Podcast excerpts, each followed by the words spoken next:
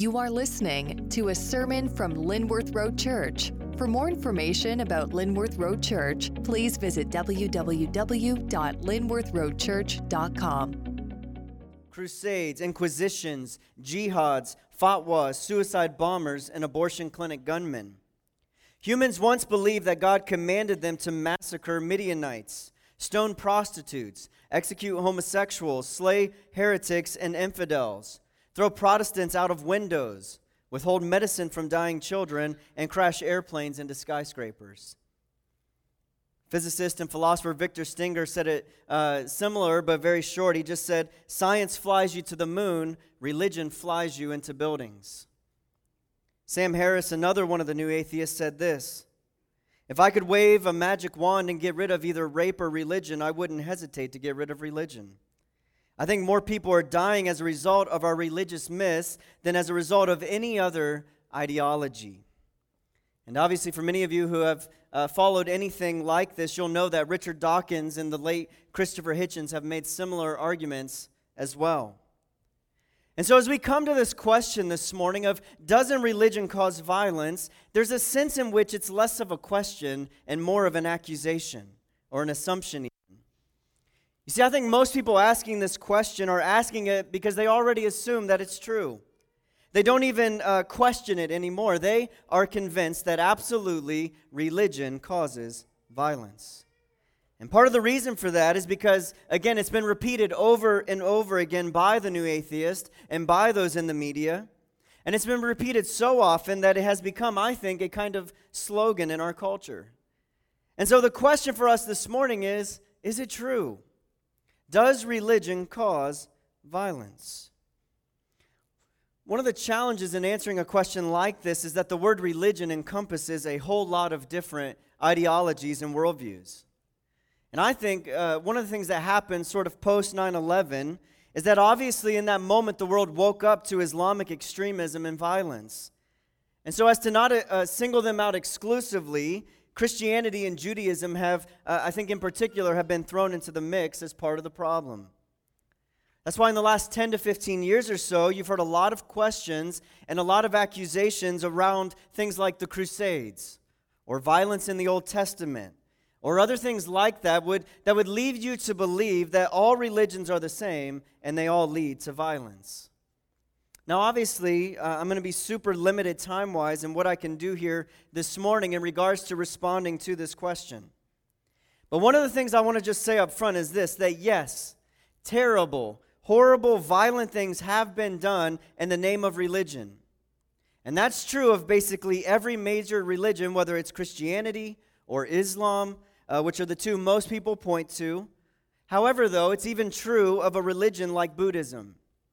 I mean, a lot of people assume and claim that the, the Eastern religions are, are peaceful, that they're not violent, but, but all you have to do is to watch uh, a movie like Martin Scorsese's film Silence, uh, which, if you don't know what that is, it's based uh, on a true story, uh, which is about a 17th century Japanese Buddhist government where they, they literally killed thousands and thousands of Christians. Or if you don't want to watch that, and, and hopefully you don't, you know, you don't want to spend two hours watching a violent movie, but um, if you don't want to do that, you could instead read the New York Times article entitled, Why Are We Surprised When Buddhists Are Violent? And that article goes on to talk about all of the violence that has happened in places like, uh, in Buddhist countries like Sri Lanka or Myanmar or even Thailand. And so, again, I, as we started, I just want to be upfront. Yes, terrible, horrible violence has been done in the name of God and in the name of religion. But since I'm not a, since I am a Christian and not a Buddhist or a Muslim, I'm going to mainly focus on the big accusations that are leveled at Christianity. And the two main ones that I have heard personally and the ones that I feel like get brought up the most in these type of discussions about violence are number 1, either violence in the Old Testament and specifically the extermination of the Canaanites and the other one is the Crusades. And so let's take some time here and let's look at these two because, again, most likely you have heard someone bring them up as an accusation, as an objection to Christianity. And so, starting with violence in the Old Testament, and again, I'm going to mainly, uh, time wise here, focus on the conquest of Canaan and the supposed genocide that took place there. Um, and in case maybe you're like, is this really like a thing? Are people wondering about this? Let me share with you this quote from Richard Dawkins. Uh, I believe it's in his book, The God Delusion. He said this The God of the Old Testament is arguably the most unpleasant character in all of fiction, jealous and proud of it, a petty, unjust, unforgiving control freak, a vindictive, bloodthirsty ethnic cleanser, a misogynistic, homophobic, racist, infanticidal, genocidal, filicidal, pestilential, megalomaniacal, I don't even know, megalomaniacal, sadomasochistic, capriciously malevolent bully. Now, I'm pretty sure I don't know what half of those words mean, and I'm pretty sure Dawkins made up a few of them. but either way, I take it that he is not a fan of the God of the Bible, and particularly as he's revealed in the Old Testament. And so, is Dawkins right? Does this describe the God of the Bible, the God that we read about in the Old Testament? Well, one of the main questions I think around all of this is, is really the question of why did God command Israel to wipe out completely the Canaanites? Now, Dawkins would have you believe from that quote that God did that because he is a racist ethnic cleanser who commands genocide. But is that why God commanded Israel to attack and to fight against the Canaanites? Well, the simple answer to that question is absolutely not. The command to fight against the Canaanites had nothing to do with their race or their ethnicity, but rather had everything to do with God using Israel to judge the Canaanites for their sin. You see, when you read the Old Testament, one of the things you see is that the Canaanites were among some of the most wicked and evil nations and cultures that ever existed. Not only did they allow or accept as a culture wicked behavior, they actually included it as part of their worship to their gods. Whether it was things like temple prostitution or other forms of sexual immorality like bestiality or incest, or, or whether it was something as evil as child sacrifice, as was the case with the god of Molech. I mean, they would literally, in worship to Molech, take a baby or a small child and throw them into a fire as an act of worship. You see, when you read the Old Testament law and you see all of these commands, some of which seem hard to relate to, and you think, why would God include that? The reason God included that in the Old Testament law is because many of them are in direct contrast to what the Canaanites were doing. And God, when He called out Israel, He was calling them to be separate, to be different than the nations that were around them. I mean, why would God have to command Israel to not have sex with animals? Well, He had to do that because Canaanites were having sex with animals. And so, again, I just want to re- reiterate here that in no way was the reason God commanded Israel to destroy the Canaanites in relation to their race or their ethnicity. It was always because of the injustice and the wickedness that they were committing.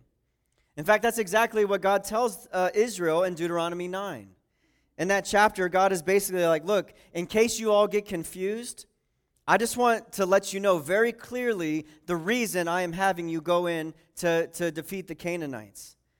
The reason I'm having you drive them out. And, and look, here's the thing it's not because you're so awesome, um, because you're not. In fact, in that chapter, God reminds them of their failure where they worship the golden calf. And so, again, it's not because of Israel's integrity or their goodness. No, it's because of how wicked the Canaanites are.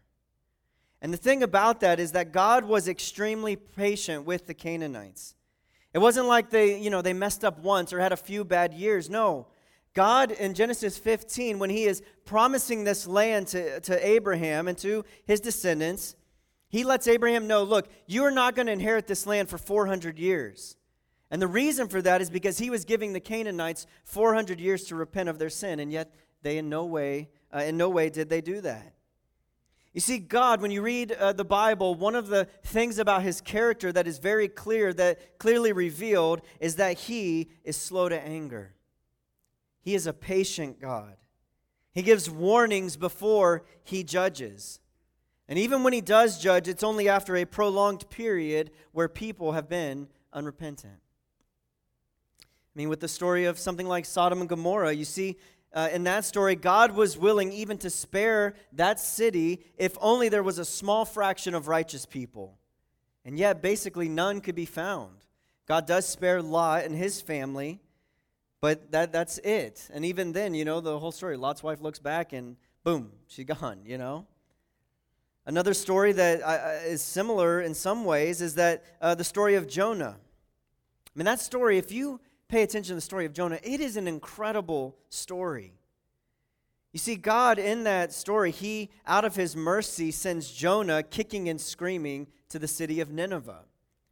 Now, if you just look into the history of Nineveh, it was a wicked place. And yet, God sends Jonah to go and to warn them and to call them to repent. And yet, after, again, you know, the whole story with the fish and all of that, Jonah eventually goes and he preaches, and the people do repent. And Jonah is mad about that because he himself is probably a racist and doesn't like the Ninevites. And here's what he says in chapter 4. He's complaining to God. Here's what he says O Lord, is not this what I said when I was yet in my country?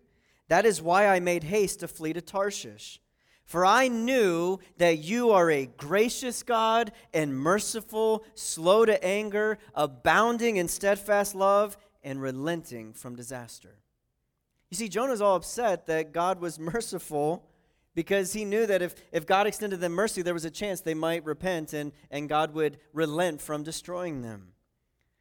God actually finishes the book a few verses later by rebuking Jonah for this attitude, and he says this And should I not pity Nineveh, that great city in which there are more than 120,000 persons who do not know their right hand from their left, and also much cattle?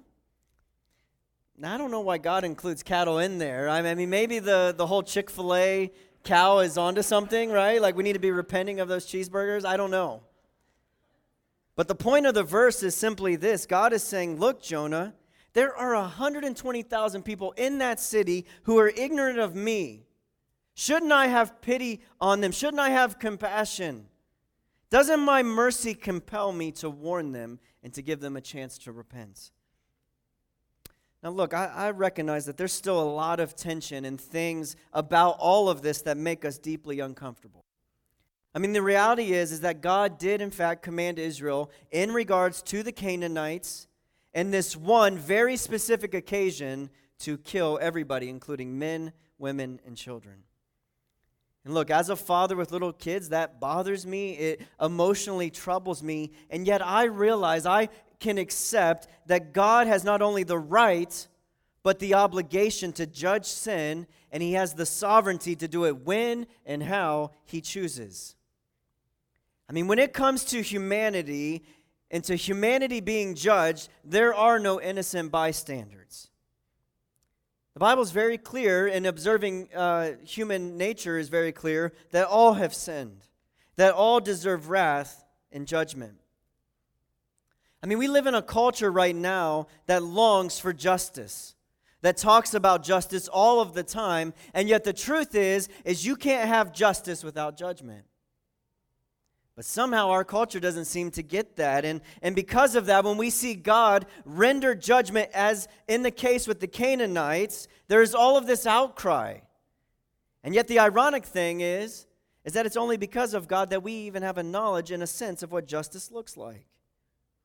I really like how our very own Corey Bacher put it in his paper on this topic. He wrote this Though on the surface, Yahweh's commands to exterminate the Canaanites may leave us emotionally uncomfortable, we must realize that we really do want a God who hates sin and punishes evil justly.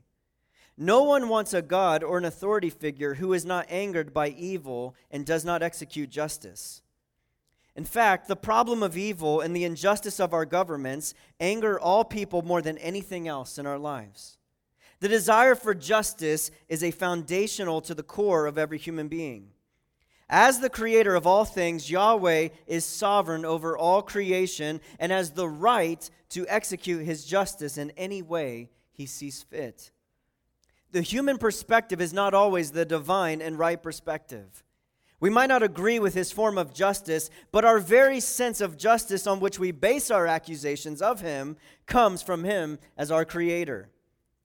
If he had not created us with his sense of justice, then we would have we would not have a sense that what he was doing was unjust. As sinners, we cannot even begin to have any concept of the magnitude of our sin from the perspective of a holy and righteous God. We have no right as sinners who hurt and destroy others on a regular basis to accuse Yahweh, a righteous God who has no sin and loves perfectly, that he is unjust, with the very concept and sense of justice he created us to have. Now, again, there's so much more that we could say on this topic. And I'm sure for some of you, you're, you're still maybe not convinced. But, but to that, I would just simply say this there has been a lot written on this topic by people that are way smarter than me. And so I would just encourage you if you are still struggling with that, if you still have doubts, if you're just like, I, I just don't know, I don't know how I could worship a God who, who commands things like that, then I would just encourage you to study.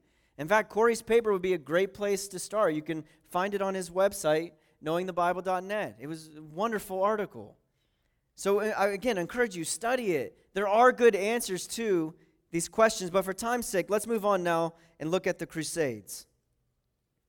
So, what exactly were the Crusades and what exactly happened? Well, in short, what, what people are referring to when they use the word crusades is a series of wars and conflicts between uh, Christians in Europe and Muslims in the Middle East, which took place between the years of 1095 and 1291. And the conflict mainly resolved around gaining or maintaining control of Israel. Now, the popular, uh, uh, the popular uh, and common character of the story that is told of the Crusades today is that European Christians, out of nowhere and unprovoked, attacked these poor, peace loving Muslims and tried to convert them by force. And in the process, they looted and stole from them and ultimately took their land.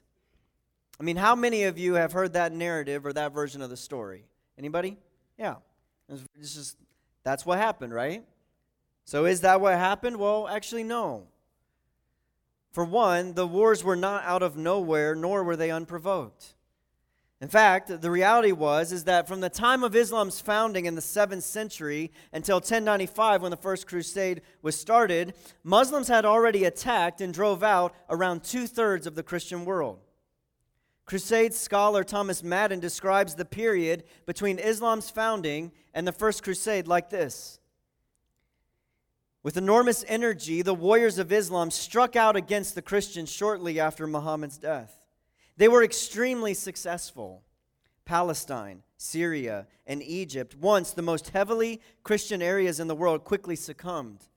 By the 8th century, Muslim armies had conquered all of Christian North Africa and Spain. In the 11th century, the Seljuk Turks conquered Asia Minor, modern Turkey, which had been Christian since the time of St. Paul.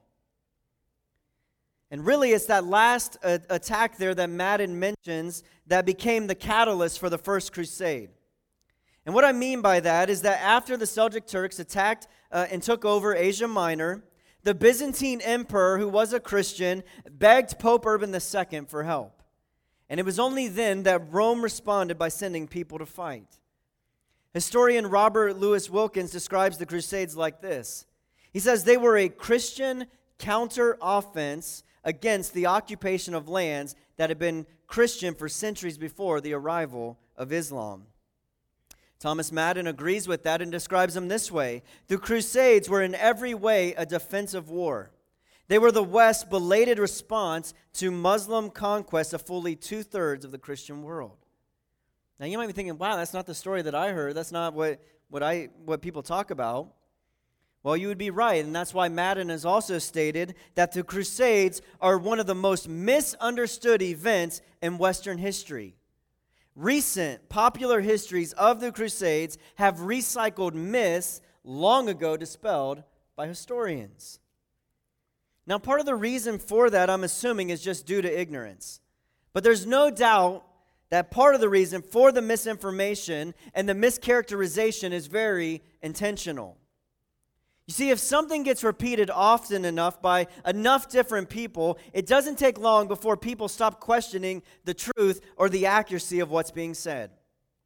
It's like a long game of the, or it's like a long uh, version of the game telephone, where somewhere along the line someone changed the words, and next thing you know, what's being passed on is nothing like the truth. In fact, sometimes it's the exact opposite of the truth. I mean, many have pointed out that for hundreds and hundreds of years after the Crusades, Muslims never even mentioned them, let alone complained about them. Former Muslim Nabeel Qureshi summed up the Crusades like this in his book, No God But One. According to Crusade scholar Riley Smith, the Muslims looked back on the Crusades with indifference and complacency. In their eyes, they had been the outright winners. The first history of the Crusades in Arabic, which appeared in 1865, had been a Christian one. Christians had to invent an Arabic word for the Crusades, as Muslims apparently did not give much thought to them until the turn of the 20th century. Considering the historical realities, the common Muslim perspective of the Crusades, the, the perspective I inherited, is a modern invention. The narrative of an offensive crusade against peaceful Muslims, along with the overtones of Ridley Scott's The Kingdom of Heaven movie and John Esposito's Five Centuries of Peaceful Coexistence, turn out to be fanciful slants based on motivations other than history. The reality is, is that the Crusades were launched in defense of the Byzantine Emperor after two thirds of the Christian world had been conquered by centuries of Muslim attacks. Muslims understood this and held no grudge against the Crusaders until modern times when post colonial narratives came into vogue. Now, with that said, though, when it comes to the Crusades, there were absolutely unbelievable, horrible things done by some of the European Christians that went. So I don't want to skate over that. I don't want to deny that. I mean, innocent women and children were killed. Even at one point, they slaughtered and committed violence against a group of Jews. Not only that, though, but in the Fourth Crusade, the Latin Western Christians attacked their fellow Eastern Christians in the city of Constantinople. Now, apparently, that was somewhat in response to an earlier attack of Eastern Orthodox Christians on Western Christians, but either way, it is appalling and it is unbiblical. You see, look, here's the thing. Both people claiming to be Christians or, or cultural Christians or people who are from a Christian nation and actual Christians have done horrible, violent things in the name of Christ. I don't deny that. I can't deny that. It is something that is deeply shameful, and it is a black eye on the history of the Christian church. Whether it's the Crusades, the Inquisition, Northern Ireland, or whatever else, Christians and so called Christians have done awful things. However, though I really appreciate what Ravi Zacharias once said in a response to this, he wrote this In terms of religious wars, you have to weigh out the question is the person doing the horrific acts doing so in keeping with their religious worldview or in violation of it? When Jesus was being arrested and Peter cut off the high priest's servant's ear, Jesus rebuked Peter and he told him to put the sword away and he healed the servant. When an atheist kills someone, it could be argued that they are keeping in step with their worldview or philosophy, whereas for a Christian, it would be in direct violation of it. You should never judge a belief by its abuse. Now, if you remember at the beginning of this talk, when I first introduced the question of doesn't religion cause violence, one of the things that I said was that it seems to be less of a question and more of an accusation. And so, in light of that, I think the assumption there is that um, in the absence of religion, there is no violence. And so, I just want to challenge that and ask is that true? In the absence of religion, does violence disappear? In other words, was Bertrand Russell right? Was religion a dragon that was preventing us from moving into this golden age? Well, I have no proof that Bertrand Russell ever retracted that statement, but given how the 20th century unfolded, he probably should have. I mean, Russell claimed that religion was the fundamental cause of war and that only if it was slain would war and conflict disappear. Well, let's see here. Russell made that statement in 1930, and historians have said that between 1917, that since 1917, over 100 million people have been killed by communist dictatorships, all of which have at the heart of their ideology a worldview uh, of atheism between the 60 million or so killed in communist China, to the 15 to 20 million killed in communist Russia, to the millions killed in Cambodia with Pol Pot, you are talking about a staggering number of people murdered and killed, and none of it was motivated or justified by religion. I mean, there is a myth out there, and maybe you've heard it, that says that religion is the cause of most wars in human history. But actually, there has been some hard secular research done around this, and it was put into a, a three volume uh, study of all major wars in history. And what the research shows is that less than 7% of all wars could have religion as their cause, and even then, there were other factors. You see, last week, Chris mentioned the song, uh, the John Lennon song, Imagine, which says, Imagine there's no countries it isn't hard to do. Nothing to kill or die for, and no religion, too.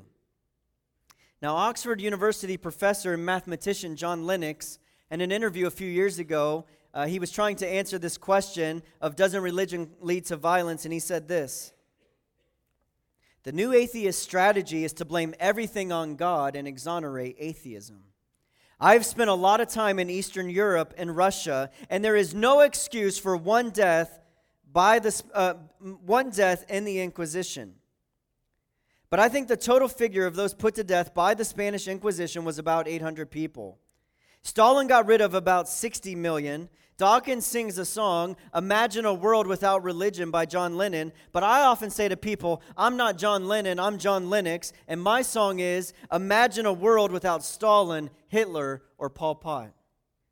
My major criticism of the new atheist is their lack of balance. They don't study Christian history to actually gauge the proportion of the deaths in the name of Christianity. Other religions will have to speak for themselves. There is no excuse for any of those deaths, but when you look at the atheist side, it is responsible for death in the multi millions.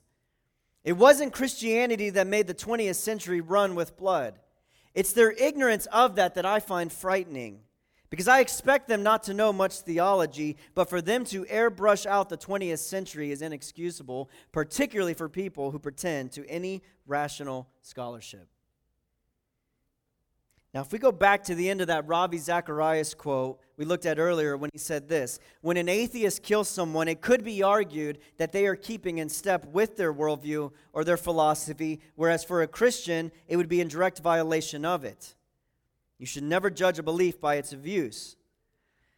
Now, so far, if you've been tracking with me and what I've said, and I know some of you are like, dude, you lost me like a long time ago. That's okay. Try to hang in here. All I've done at this point is basically established that violence is a universal problem, right? Violence is everywhere. It's in atheism, it's in Buddhism, Christianity, Islam, all of it. It has been seen, unfortunately, and probably will continue to be, violence has been seen and will continue to be seen by those who identify as religious. And unfortunately, that will include people who name the name of Christ. However, though, we have also seen that doing away with religion or the absence of religion does nothing to curb or restrain violence. In fact, I think it could be argued, and I think it has been shown historically, that it actually increases violence. So, again, violence is a universal problem. And so, what I want to do with the rest of our time here this morning is to just look at these two different worldviews. Again, I don't have time to, to speak to other religions and other worldviews uh, about whether or not they lead to violence. So, all I want to do is to look at Christianity and I want to look at atheism and, and I want to see which one of these worldviews, when followed and obeyed, leads to more violence and which one restrains or curbs violence. And so I'll start with atheism and then I'll finish with Christianity. So, what exactly is the core tenets or beliefs of an atheistic worldview? Now, I know they would object to me using the word belief since they claim that they're facts, but the reality is, is that they can't prove them. But the first core or the main uh, foundational uh, claim is that there is no God. Now, in order to embrace and justify that, you have to then be able to explain how we got here, right?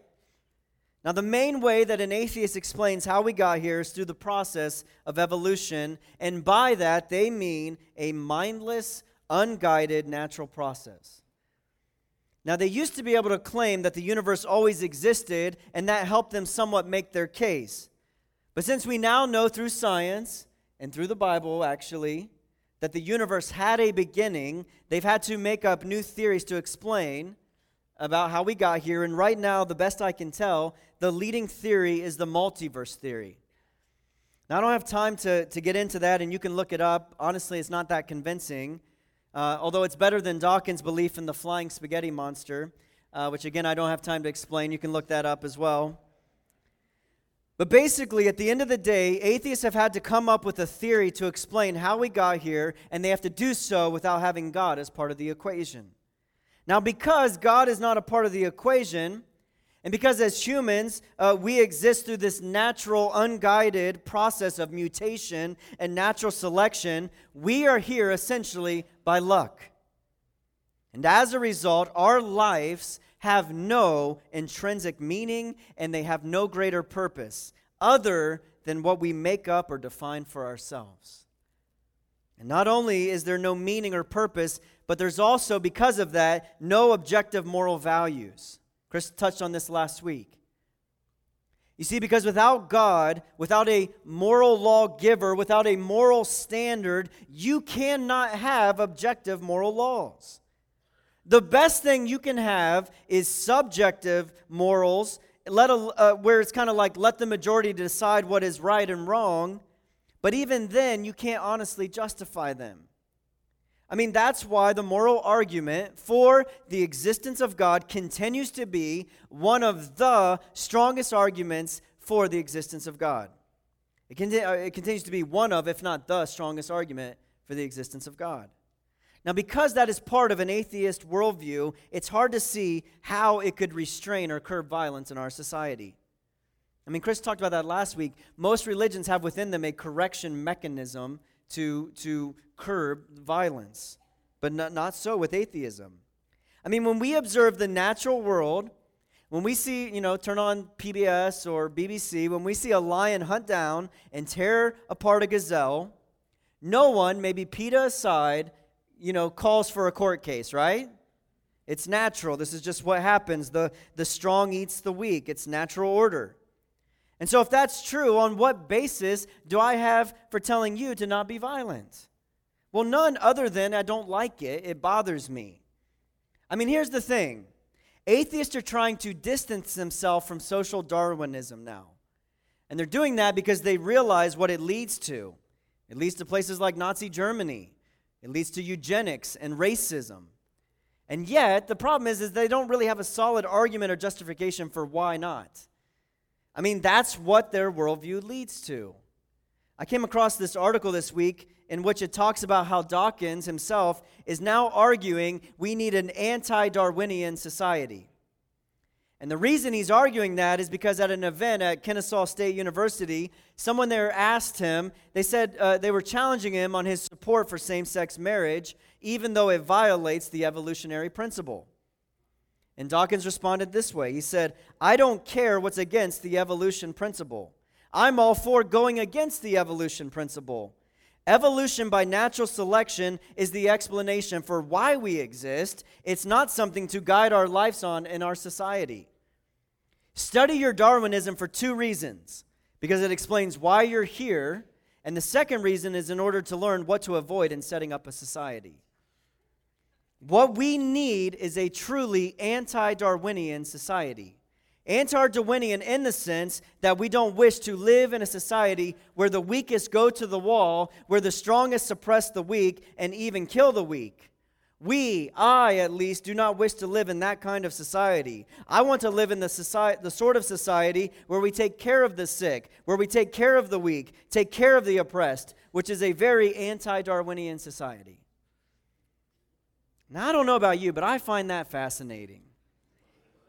I mean, here is Richard Dawkins, the loudest mouth one in all of the new atheist group, and he is appealing to moral vision. He's appealing to a, a vision of a world where justice uh, reigns, where the weak are taken care of, where the sick are, are taken care of, and yet his worldview has no grounds for that. And actually, if this was lived out based on his worldview, it would result in the demise of the human species. Again, according to what he believes about how we got here. Now, I want to contrast all of that now with what Christianity teaches. You see, I think Christianity, unlike any other worldview, explains the reason why violence exists, and it also gives us the resources to overcome it. And not only that, but it gives us a hope of a world without it. You see, when you open the Bible, you see that God created a perfect world. And the word that best describes what that world was like is the word shalom.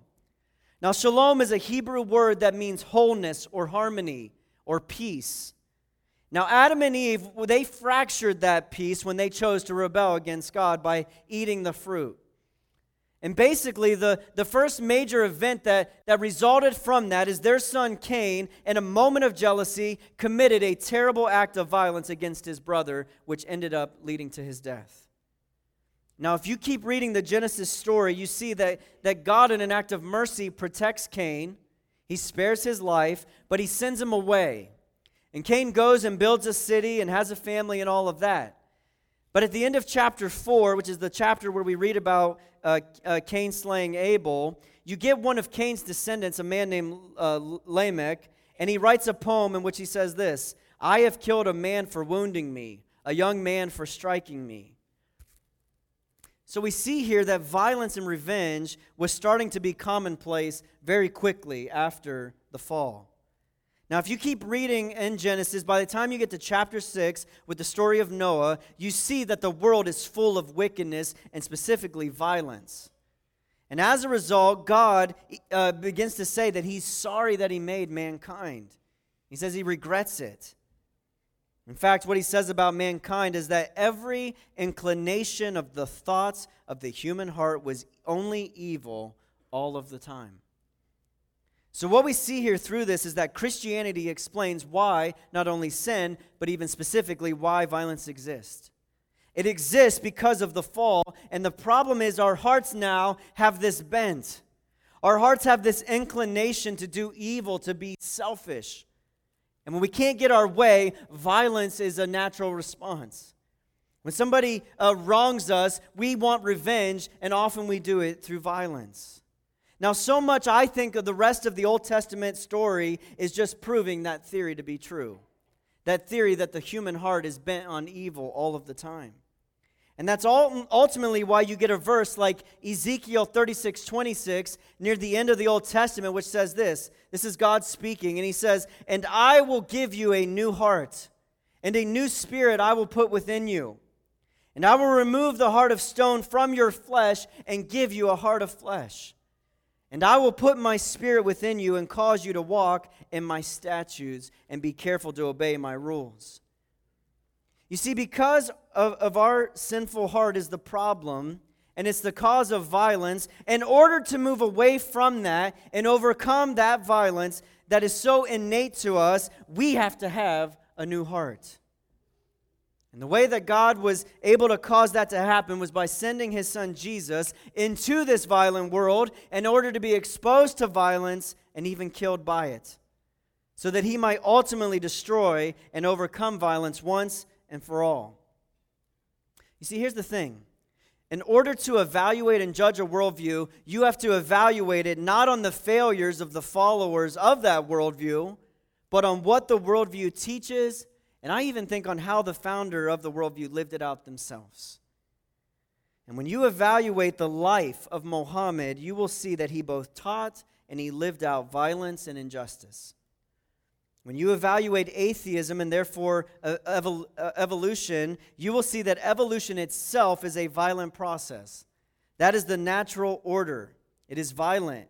But not only that, but it can't speak to the moral rightness or wrongness of violence in any way, and therefore it can do nothing to curb it or overcome it. As much as Richard Dawkins wants a world like what he describes, his worldview does not provide the power or the, the ability to, to cause that to happen. Whereas when you look at both the teachings and the life of Jesus, you see him over and over again condemn violence, and you even see him die himself violently so as to overcome it. I mean, Jesus Christ is the one who, in a very radical way, said this in Matthew 5 38. You have heard it said, an eye for an eye and a tooth for a tooth. But I say to you, do not resist the one who is evil. But if anyone slaps you on the right cheek, turn to him also the other. He also said, You have heard it said, You shall love your neighbor and hate your enemy. But I say to you, love your enemies and pray for those who persecute you. You see, not only did Jesus teach nonviolence, he also lived it out. Uh, Ravi mentioned that in his quote, but when the soldiers came to arrest Jesus, one of his disciples pulled out a knife and cut off the high priest's servant's ear. And what did Jesus do in that moment? Well, first he turned and he rebuked that disciple and he told him to put your sword away. He said, Put your swords away, for all who live by the sword will die by the sword. Do you not know, do not think, do you think I cannot call on my Father and he will at once put at my disposal more than 12 legions of angels? He's saying, Look, I don't need you to defend me. My Father can dispatch angels and these guys would be gone, right? But he doesn't do it. He says, similar to Pilate at his trial, he says this in John 18 My kingdom is not of this world. If it were, my servants would fight to prevent my arrest by the Jewish leaders. But, my, but now my kingdom is from another place. You see, Jesus at every turn, both in his life and in his teachings, taught and lived out nonviolence.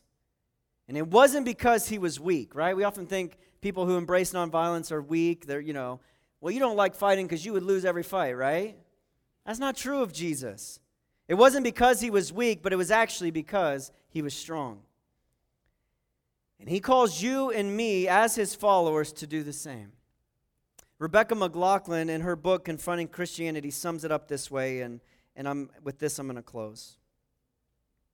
Staked at the heart of, uh, of Christianity is a symbol of extreme violence. The brutal, torturous, state sponsored execution of an innocent man. Christians believe that this execution was orchestrated by God Himself.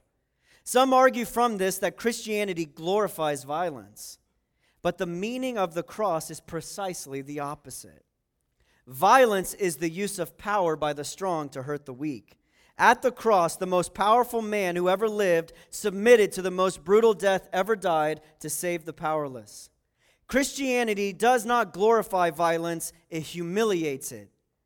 The skewering, the, the skewering of violence at the cross speaks to our most fundamental problem, which is not lack of education or democracy or the opportunity or opportunity, but the gruesome reality of what the Bible calls sin. And the strange claim of Jesus' resurrection offers us a hope that evil will not ultimately triumph, and that anyone who gives up his or her life to follow Christ will find it. This belief, when drunk of deeply, motivates action. It motivated Christians in the fourth century to, to create places where the sick and poor could be cared for, places where we now call hospitals. It motivated Martin Luther King to believe that nonviolent resistance could overcome violent oppression. And it motivates Christians today to sacrifice themselves across the world in service for others. And so, as we conclu- conclude here, and as we once again think about this question, this ob- objection doesn't religion, or more specifically, doesn't Christianity cause violence? I think the answer, both historically and philosophically, is a resounding no. Christianity not only doesn't lead to or cause violence, but it actually is the only hope we have for living in a world without it. Let's pray. Father, thank you that, Lord, thank you that on this question, this challenge of, of doesn't Christianity lead to violence, Lord, thank you that when we read your scriptures, thank you that when we look at the life of Jesus and both what he taught and what he lived out, Lord, the answer is no. Lord, you hate violence. You hate seeing what human beings are capable of, what they do to each other when they're full of selfishness. Lord, you could have just left us. When you created the world, you could have just, in the days of Noah, just left us to ourselves, Lord, and we probably would have just wiped each other out. But in your love, in your compassion, Lord, no, you enacted a plan to redeem the world a plan to once and for all demolish violence. To once again create shalom. To take us back to the garden, Lord, that place where we have perfect harmony and unity with you and with one another. Lord, we long for that day, Lord. We are grieved by the violence we see in the world, we're grieved by the violence we see in our own hearts. Holy Spirit, I just ask now you would help us as followers of Christ, Lord. For those of us who name the name of Christ, Lord, would you begin to crucify the violence that's still in our own hearts? Help us to live out and to follow Jesus. Ask this in his name. Amen.